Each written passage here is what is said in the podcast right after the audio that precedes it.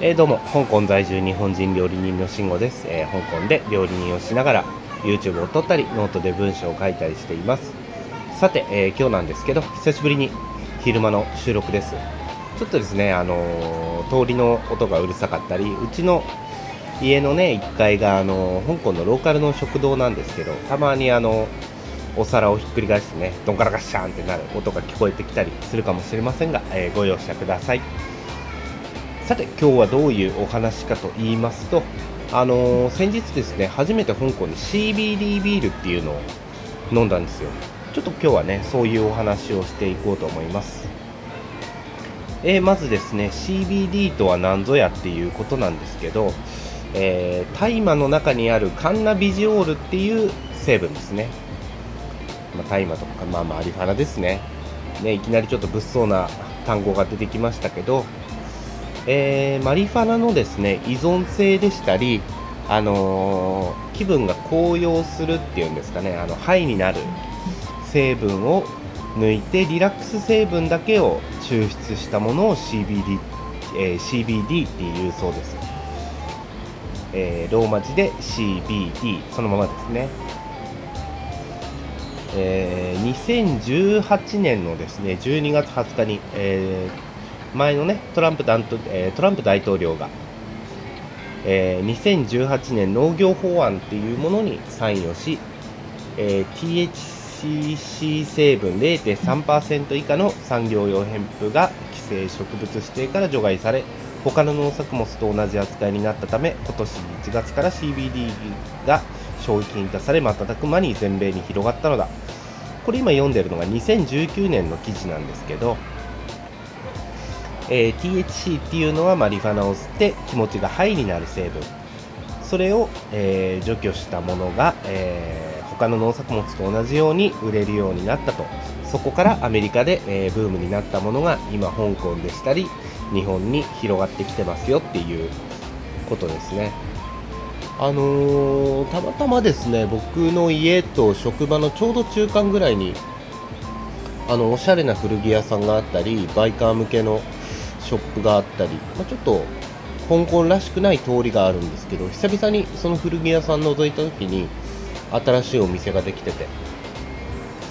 でちょっと覗いてみたんですけど、そこで初めてあの シービーディー っていうものを知っ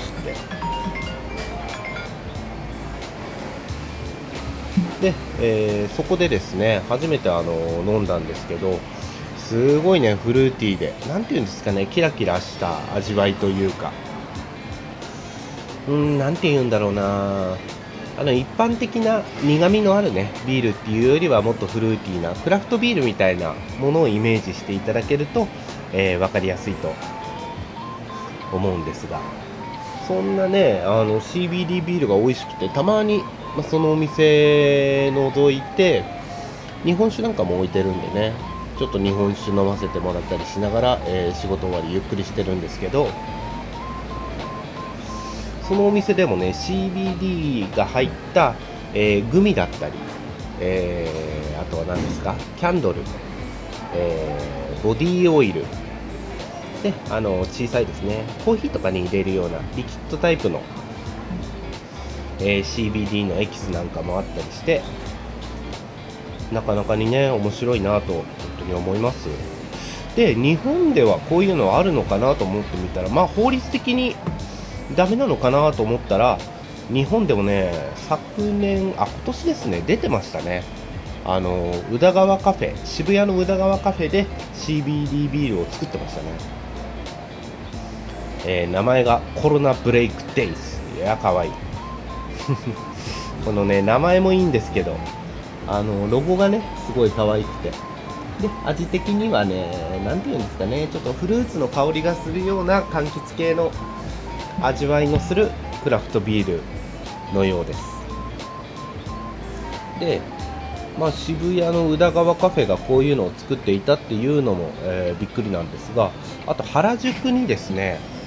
初の シービーディー をメインに打ち出したカフェができていたり、まあ、だんだんとねあの日本でも シービーディー っていうのが広まってきてるんだなというのが、なかなかね日本人ってどうしてもまあ、あの芸能人の方なんかもそうですけど、大麻吸ったりしたのがバレた日にはもう存在してないもののように扱われっていうのがあるんですけど、まあ、僕この シービーディー 商品に関しては全然いいなと思って、うーんこれを、ね、否定してしまうと、あのペルノやアブさんっていうね、あのー、そうですね、あのゴッホとかそういう人、えー、ゴッホとかね、まあ、芥川龍之介なんかもその世代ですよね。その世代の人たちが飲んでいたお酒なんですが、あの幻覚作用があったんですね、当初で。今ではあの幻覚作用を除去して、えー、その当時と同じ、まあ同じではないだろうな、まあ、その当時に近い味わいで、えー、合法的に飲めるようになっているんで、これからですね、あの シービーディー 商品っていうものがどういうふうに日本で広まっていくかで、今出てるね、あのグミとかボディローションとか以外にどういう商品が出てくるのかなっていうのがちょっと楽しみではありますね。で、まあ日本でね、どれだけ流行るかっていうのは難しいとは思うんですが、まあいちねんにねんぐらいにあのものすごいブームにはならなくても、もうちょっと人気に火がついてふわっとこうちっちゃいバズは起きるんじゃないかなって踏んでますその時にですね、あの流行ってきて、